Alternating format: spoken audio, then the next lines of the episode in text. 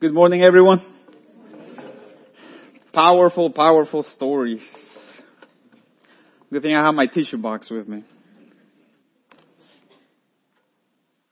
So welcome to Reach Community Church. Thank you all for, for being here today. Uh, today we are going to finalize our short two-part series titled Sand. Last week we mainly focused on defining idolatry and expressing how serious and dangerous this can be. If you missed last week's sermons, you can go to our website at reachcommunitychurch.com and listen to it. This week, we're going to continue to define idolatry and we're going to talk about vivid examples on how idolatry can tangibly manifest itself in our everyday lives. I hope you may relate to, to any of them. And, and if not, I, I do pray that, that God may provoke within you idols that may be hidden in our hearts to, to come to light. And we're also going to talk about things that we can do to eradicate our idols without forgetting the never ending mercy, justice, and, and love from, from our Father. So we were all created to, to worship. It's, it's just something we do without even knowing, without even thinking about it, without even, even knowing about it. And by doing so, we bring both God and ourselves deep pleasure. But the hard truth is, as we talked about last week, that most of us worship other things. And many times, unknowingly so. So let's dive right in. And let's start with what Paul wrote in 1 Corinthians chapter 10 verse 14, where it says, my beloved, therefore, my beloved, flee from idolatry. Okay, so flee from idolatry. Got that? Like, so like what? And the first one I want to start with, how about, how about we first start with sports? That's right. Sports. I'm actually beginning with this one on purpose. I, I sort of want to lay out any idols in our lives that might not seem like a big deal or might not be so explicitly bad. Although anything that takes away our focus from, from Christ is bad. You know, I'm a, I'm a huge fan of sports. I love sports. And some of the teams I'm a, I'm a fan of, for example, are, I'm a fan of the greatest franchise in baseball history. I shouldn't have to say it because you should know it. The New York Yankees. That's right. I'm a huge fan of next year's Super Bowl champions, the Carolina Panthers. And between you and me, man, I like the Patriots. I like them. That's right. That's right. Yeah, I got two fans. One. Yeah. I'm also a fan of the greatest sports club in the world, Barcelona. But it's soccer, so I don't blame you for not knowing. and last but not least, the, the, the first team I actually came to love when I moved to the US and really by far the, the best college basketball team right now and probably in history, Duke. My Duke Blue Devils. That's right. I hope there's no NC State fans here today. You know, in, in, in any of these teams, or, or how about in any of the teams that you are a follower of? Do you know more players' names than what you do Bible characters?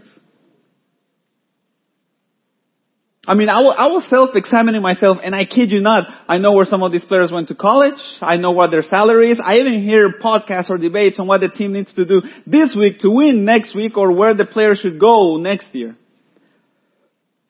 So, some questions I was asking myself that you may ask yourself are, am I as zealot for sports as I am for uh, Am I, as zealot for the Bible as I am for, for sports? Am I a zealot for, for hearing debates or, or podcasts and learning more about my faith as I am for sports? Or movies or, or TV shows? Am I a zealot for learning more about my faith as I am when I watch The Bachelor? You know, I told Leslie I was going to mention The Bachelor and she was like, you can mention The Bachelor, I'm still going to watch it. That's the Holy Spirit convicting right there, girl. That's right. That's right. you know, certainly there is, there is nothing wrong with, with sports or, or with some of these, these shows. What becomes wrong is when we spoil the gift that God has allowed us to have, like sports, and turn it into an idol. God's gifts are always in danger of, of getting turned into idols. We can get so fixated on, on something good that it quietly morphs into something ultimate. It could be your spouse, it could be your kids, worship songs, and even our God-given talents and gifts. A good thing can even blind us from fulfilling the responsibilities God has given us in the first place. Anytime we think we can't be happy or satisfied without something, we've turned it into an idol. Think of almost anything.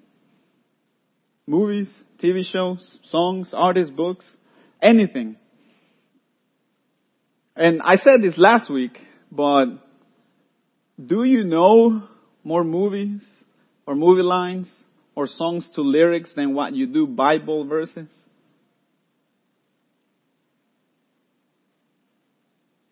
A drought against her waters, that they may be dried up. For it is a land of images, and they are mad over idols. Jeremiah chapter 50 verse 38. Does this describe our nation? Does this describe us?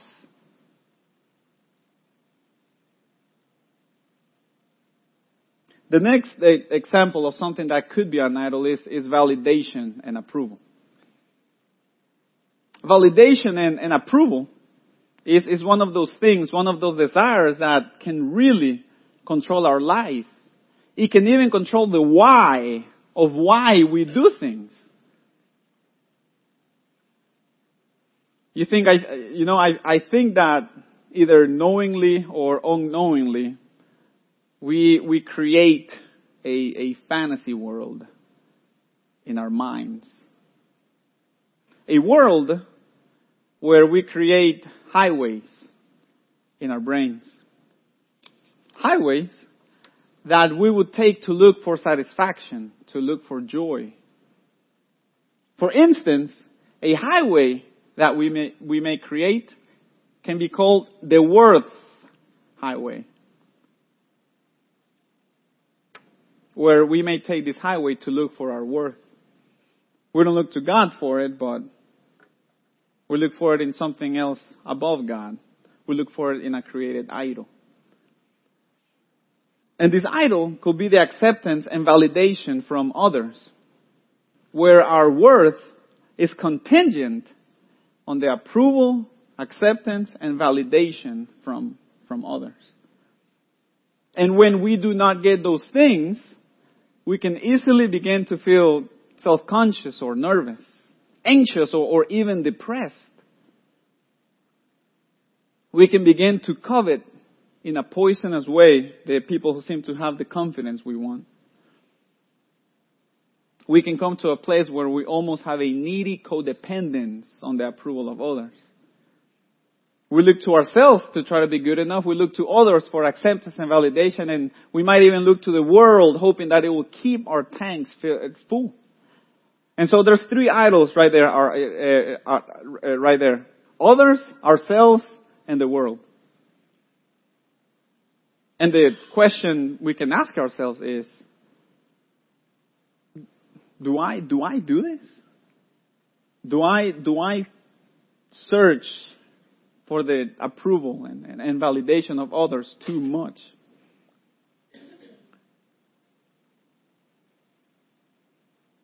Do I pride myself in being a self-made man?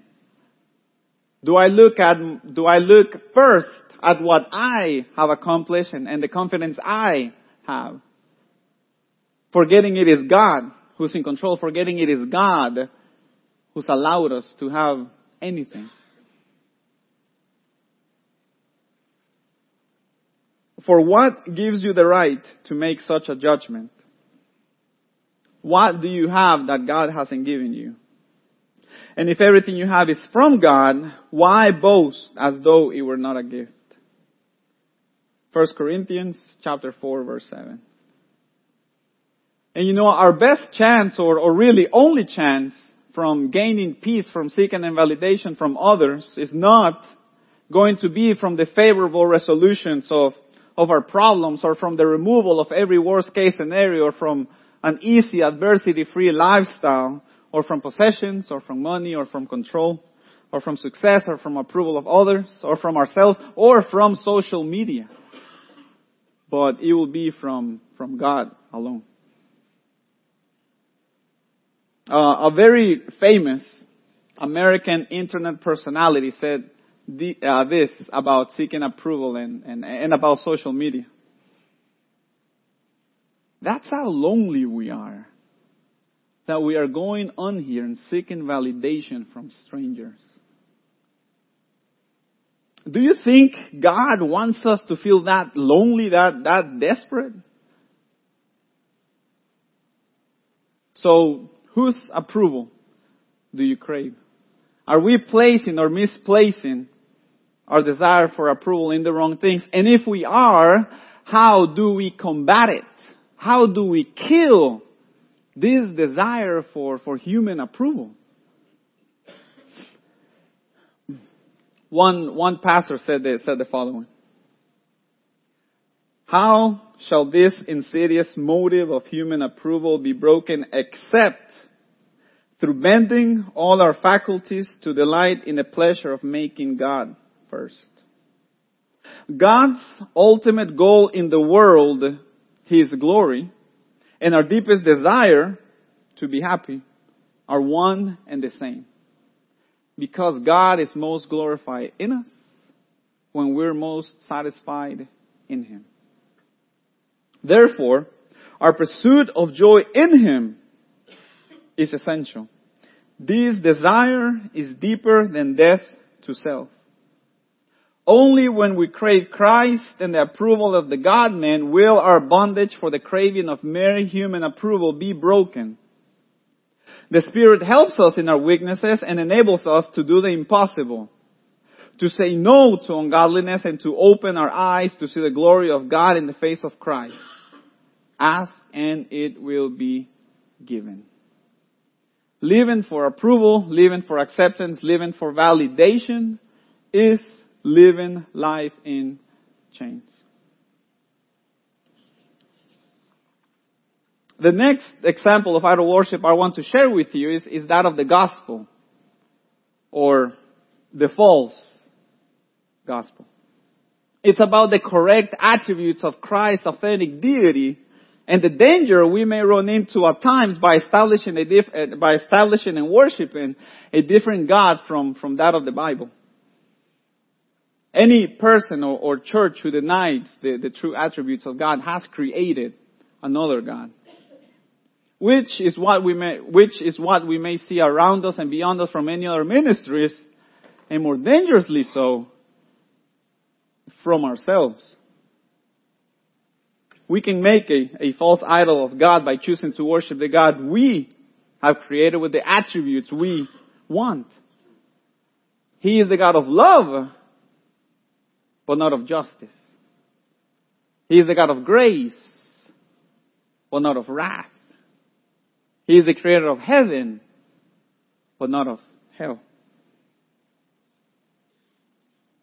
This type of idolatry may be noticeable when we focus more about what we think and feel more so than what the Bible says and we come up with different revelations as to how to follow God and then we can get caught up in this self-help mentality, narcissistic view of ourselves, neglecting or forgetting that it is from the Bible where we get the, the ultimate and only revelation from God.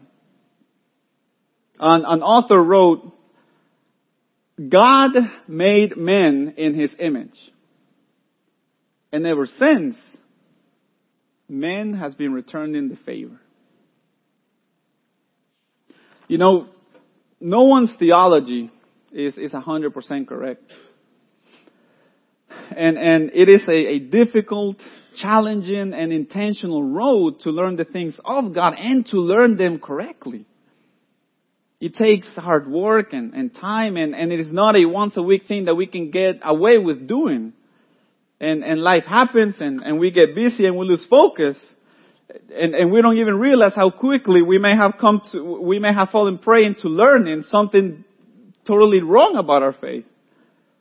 I mean, how many times have you come to a place where you can look back and see how out of whack you were with what we, with what you believed? And let me tell you something, it happens very easily. I, have experienced this I, and I continue to experience it. I mean, I have caught myself believing and saying some crazy stuff, man. And, and if we're not careful, it is, it is sort of almost easy to, to, to, to believe almost anything. And believing the wrong thing about our faith can have some internal implications and to share with you some of the things that, that can be dangerous to believe and place above God and, and, and worship our Savior incorrectly can be things such as when we give more attention to God's gifts more, uh, for uh, as the main source of our happiness, more so than God Himself. We may turn spiritual gifts such as our, our talents, abilities, or performances into idols and may neglect what the Bible calls spiritual fruits, such as love, joy, patience, humility, courage, gentleness. Another one is with the cross itself and what that means. We may believe that what happens stops with the one who suffered through it. Peter says that Christ died not so that we wouldn't have to suffer, but so that we will have a model for how to suffer. First Peter chapter 2 verse 21 says, for to this you have been called, because Christ also suffered for you, leaving you an example so that you might follow in his, so that you might follow in his steps. Christ gave us an example for how to suffer, and with the different teachers that that go around, we may see that they do not say suffer with Christ, but rather that he died so that we can have our best life here. You know, it's true, Jesus didn't come to give us an average life. John 10:10 says, "The thief comes only to steal and kill and destroy. I came that they may have life and have it abundantly." But for example, how we can create a distorted message from the real one is by looking at verses like this and believing that what it refers to is about prosperity in this life. But the life Jesus is talking about in this verse does not refer to have life abundantly, in the sense that we will get everything we want and desire. It's not a, a promise of materialism and, and achievements of this world, but it is a promise of the eternal matchless gift that we can have in eternity. The, the, the matchless gift that we can have with Him in eternity. Another thing that we can fall prey to is when we rely on the rightness of our doctrine. We rely on how much we know for our standing with God rather than on God Himself and His graciousness. If we fall prey to this, we can make the mistake of becoming what Proverbs calls a scoffer. A scoffer first shows a, a, slight disrespect or disdain for another brother or sister in Christ or opponent rather than graciousness. So much so that we may forget that we are saved by grace and we're not saved by the rightness of our views. Something else that we can fall prey to within our faith is to place our moral living above God. Because we live virtuous lives, we feel that God and the people we meet owe us respect and support. Though we may give lip service uh, to God as our example and, and inspiration, we're still looking to our own moral striving for salvation. And the list of idols goes on and on and on and on. Whether it is idols in something as healthy and fun as sports, or, or whether it is idols in a good thing such as our God-given talents, or, or, our family, or, or, idols in our faith, or idols regarding, regarding our government and the American system. If we have a beating heart, there are idols in our hearts. An English minister said this about idolatry. Though few will own it, nothing is more common. If we think of our soul as a house, idols are set up in every room, in every faculty. We prefer our own wisdom to God's wisdom, our own desires to God's will, our own reputation to God's honor. We even have a tendency to allow human relationships to have more influence and more importance in our lives more so than God. The human heart is indeed a factory that mass produces idols. And so, how do we end this? Is there any hope? And yes, there is. But what we have to realize is that idols cannot be simply uprooted from our hearts, but that they must be replaced. If we only try to uproot them, they will grow back. So we have to supplant them. And we must supplant them with God. And, and with God, I, I don't mean this ambiguous general, uh, general belief in his existence. I mean, we probably all have that and, and, and we're still full of idols. But what I mean is a, a true living encounter with God. And a true living encounter with God does not mean that He's going to be added to us so that we can complete our agenda. He is a whole new agenda. He is the agenda discerning our idols is, is pivotal for the removal of them from our hearts. It is impossible to understand our hearts, to understand our culture, without discerning the gods that influence them. And this verse is not on the screen, uh, so if you want to turn to it, it's going to be in Romans. It'll be Romans chapter 1, verses 21 through 25. And it says, For although they knew God, they did not honor Him as God or give thanks to Him, but they became futile in their thinking and their foolish hearts were darkened. Claiming to be wise, they became fools and exchanged the glory of the immortal God for images resembling mortal men and birds and animals and creeping things. Therefore God gave them up in the lusts of their hearts to impurity to the dishonoring of their bodies among themselves, because they exchanged the truth about God for a lie and worshiped and served the creature rather than the Creator who is blessed forever. Amen. Here, Paul gives an explanation of what's wrong with the human heart. We exchange the, the truth of God for a lie. And in turn, we worship the created things rather than the creator. The secret to changing this lies in identifying and dismantling the God of our, the, the gods of our hearts. So how can the power of idols be broken in our hearts? And what are some tangible things that, that we can do to, that we can do or, or practice to do this and, and, and to begin the process of, of elimination. And here's a, a few things that we can try. One way is to examine what we think about most of the time. Especially what we think about most when we are on our own. Where do our thoughts effortlessly go to when there is nothing that is demanding our attention? What are we daydreaming about? Is it career advancement? Is it nice things? Is it a relationship with somebody? A couple of daydreams are surely not an indication of idolatry. But what we must ask ourselves is, what am I habitually thinking about in the privacy of my heart that I think could bring me joy, happiness, or, or comfort?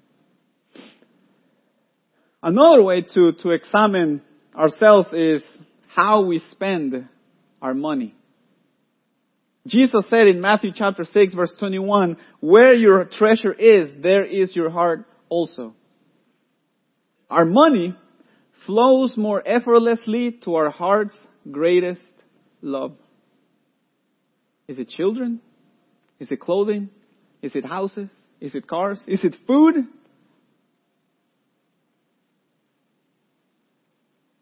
So our patterns of spending may help us recognize idols in our lives. A third way we could discern idols is in our faith. So if we profess to have faith in God and, and we go to church and sing worship songs and, and may know the Bible extensively, we can discern idols in our lives not by the things I just mentioned we might all do every Sunday, but we might discern idols by how does our faith really look like in our daily functional lives. What are we really living for daily? Are we living for God or for what He can give us?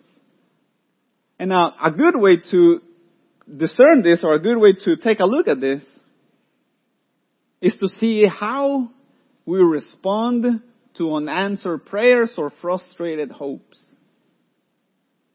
It's okay to become sad or, or disappointed. But if we pray and, and work for something and we don't get it, and we get angry, bitter, or filled with deep despair, then we may have found a created God.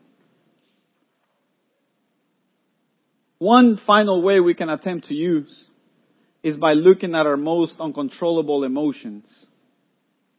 Are there any idols in our emotions that seem to drive us to do things we know are wrong?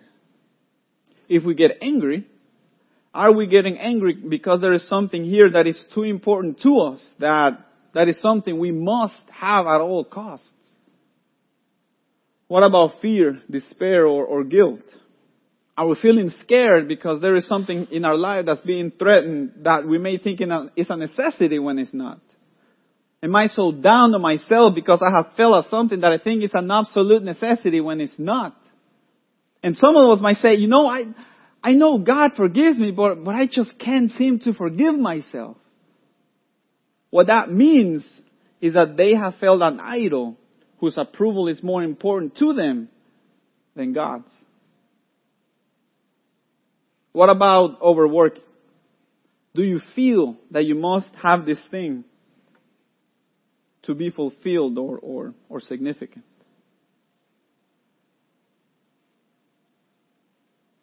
So when we ask ourselves questions like this, when we self-examine ourselves honestly, we have a, a very good chance at pulling out idols from, from that may be rooted in us.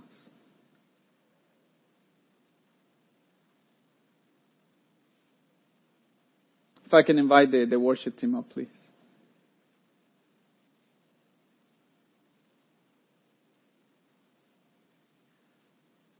When we are able to recognize idols in our lives, then we can replace them. And we, re- we replace them with God. But how? Colossians, and again this verse is not on the screen, I'm sorry. Colossians gives us a way. Colossians chapter 3 verses 1 through 4 says, If then you have been raised with Christ, Seek the things that are above, where Christ is, seated at the right hand of God. Set your minds on things that are above, not on things that are on earth. For you have died, and your life is hidden with Christ in God. When Christ, who is your life, appears, then you also will appear with him in glory. So we seek the things that are above. We set our minds on things that are above, not on things here on earth. And we can do that by appreciating, by rejoicing, and by resting for what Jesus has done. And what He has done is that He's created a, a way. He has given us hope from these really bad, bad, bad, bad hearts of ours. So we seek and set our minds on things that are above. And we do this by practicing spiritual disciplines. Disciplines such as personal prayer, corporate prayer, meditation on scripture, fasting, worshiping, learning, serving, and, and another simple one, turning away from evil. If we are lying, stop.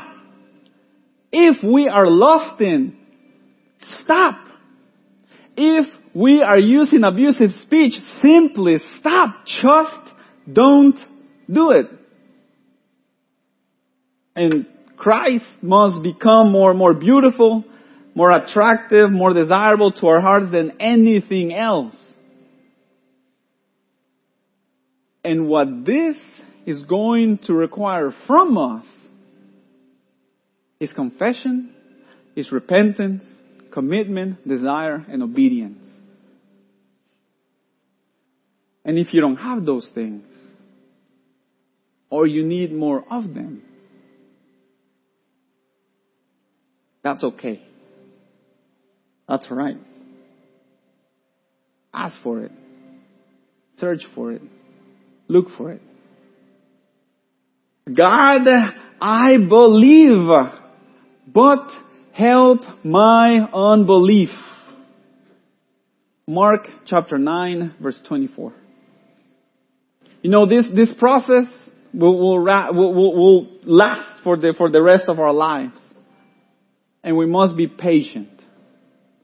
Resting and rejoicing that God, through Christ, with the Holy Spirit, have created a way for us. And He loves us. Saint, Saint Augustine said this.